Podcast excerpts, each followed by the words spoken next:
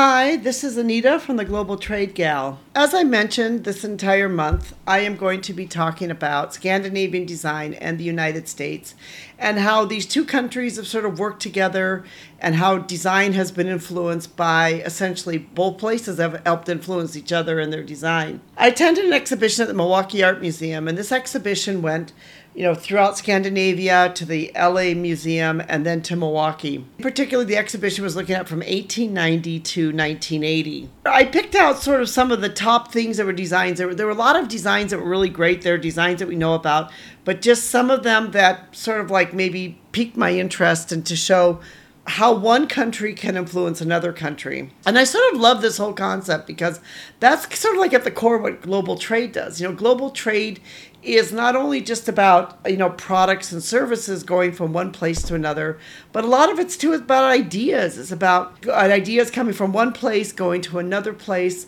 That really shows how the world today is how we're so interconnected and global trade has this whole interconnection between us being interconnected to each other some of the designs that I really liked, one was the rag rugs. And if anyone knows the rag rugs or the rugs that are made out of rags, and it was actually, you know, it was some it was a Finnish American woman who started creating those rugs. And those rugs are still being uh, produced a lot in the Upper Peninsula of Michigan, which I thought was very interesting there was an American weaver who studied in Sweden who who basically changed a lot of how weaving was done. A lot of the hand weaving was done in America. Things like table runners and things. He taught at the Chicago Public Schools and taught at the uh, Penland Crafts of North Carolina. And again, had this great influence upon uh, the weaving industry in the United States. Jens Risom, he did a very innovative chair, which is a, it's called Model 650 chair. And if you go on to my blog that I've written about this, and you see this chair, you're like, oh yeah, I've seen this chair around. It's a chair that's made for maple and jute. And in fact, today in the design industry and in my industry of home furnishing, home decor, there's still a lot of different versions of this chair or this type of chair that's being produced today. But this chair was actually produced many years ago in the 1950s uh, or 60s. It's still being copied today.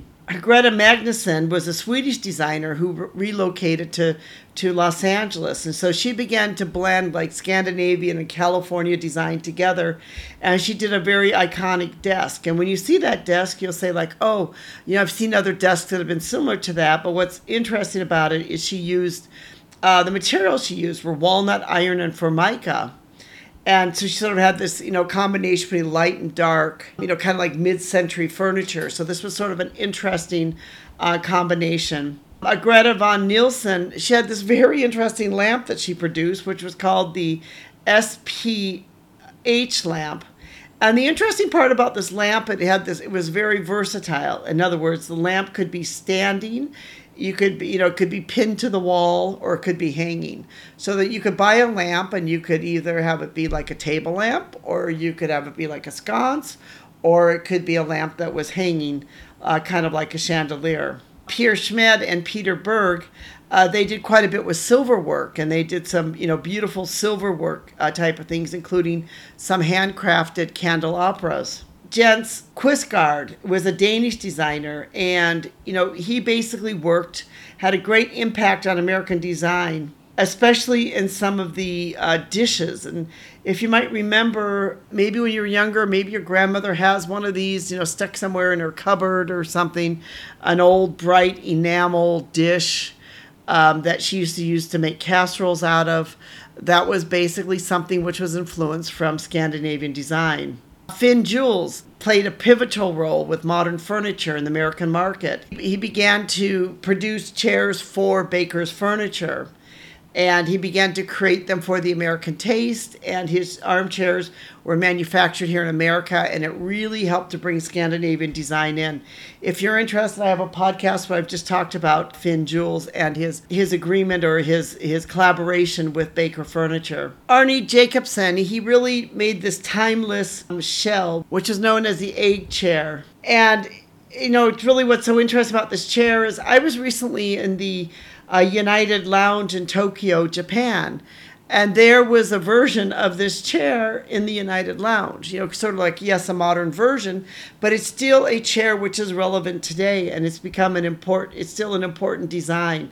And this was a chair which was produced by Arne Jacobsen, a Swedish, I believe it was a Swedish designer. It was designed in 1972 actually sorry not swedish I'm, I'm sorry it's a danish masterpiece that it continues to be the iconic egg chair continues to be important today. You know this exhibition really showcased this collaboration that has gone on for all these years between american and scandinavian design.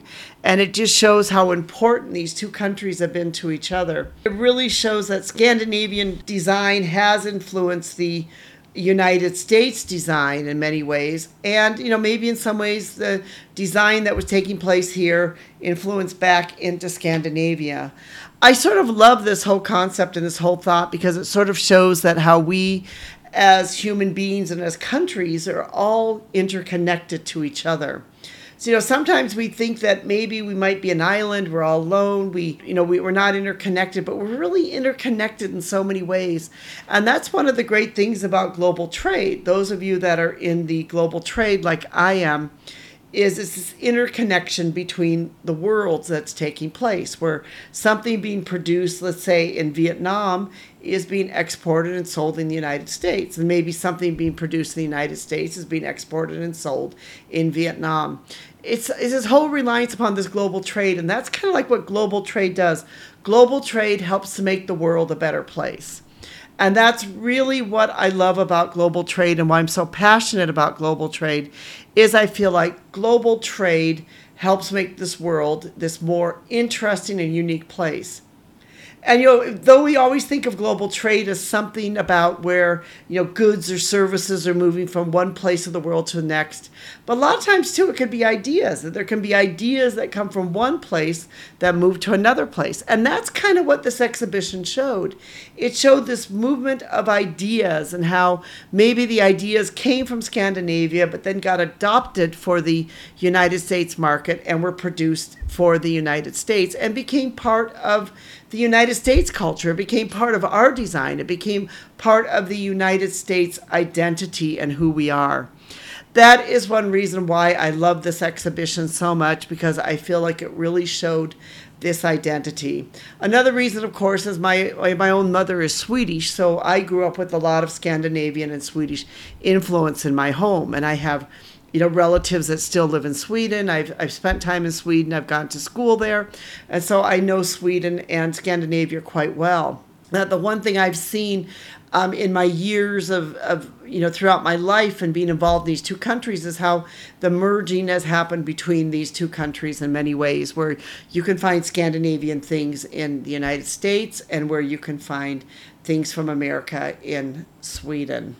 That is what global trade's about. It's about the exchange of goods, services, and ideas between countries and people. This is Anita from the Global Trade Gal. Thank you so much for listening. I'm going to put a link to our blog that we wrote about this, which is about Scandinavian design in the United States from 1890 to to 1980 and its impact that it's had upon the U.S. design. If you're interested to hear more and to see more about some of these designs. We'd like to thank you, our listeners. We know without you that would not be possible. And thank you to Rico uh, for help making, doing the technical side of this and making this possible.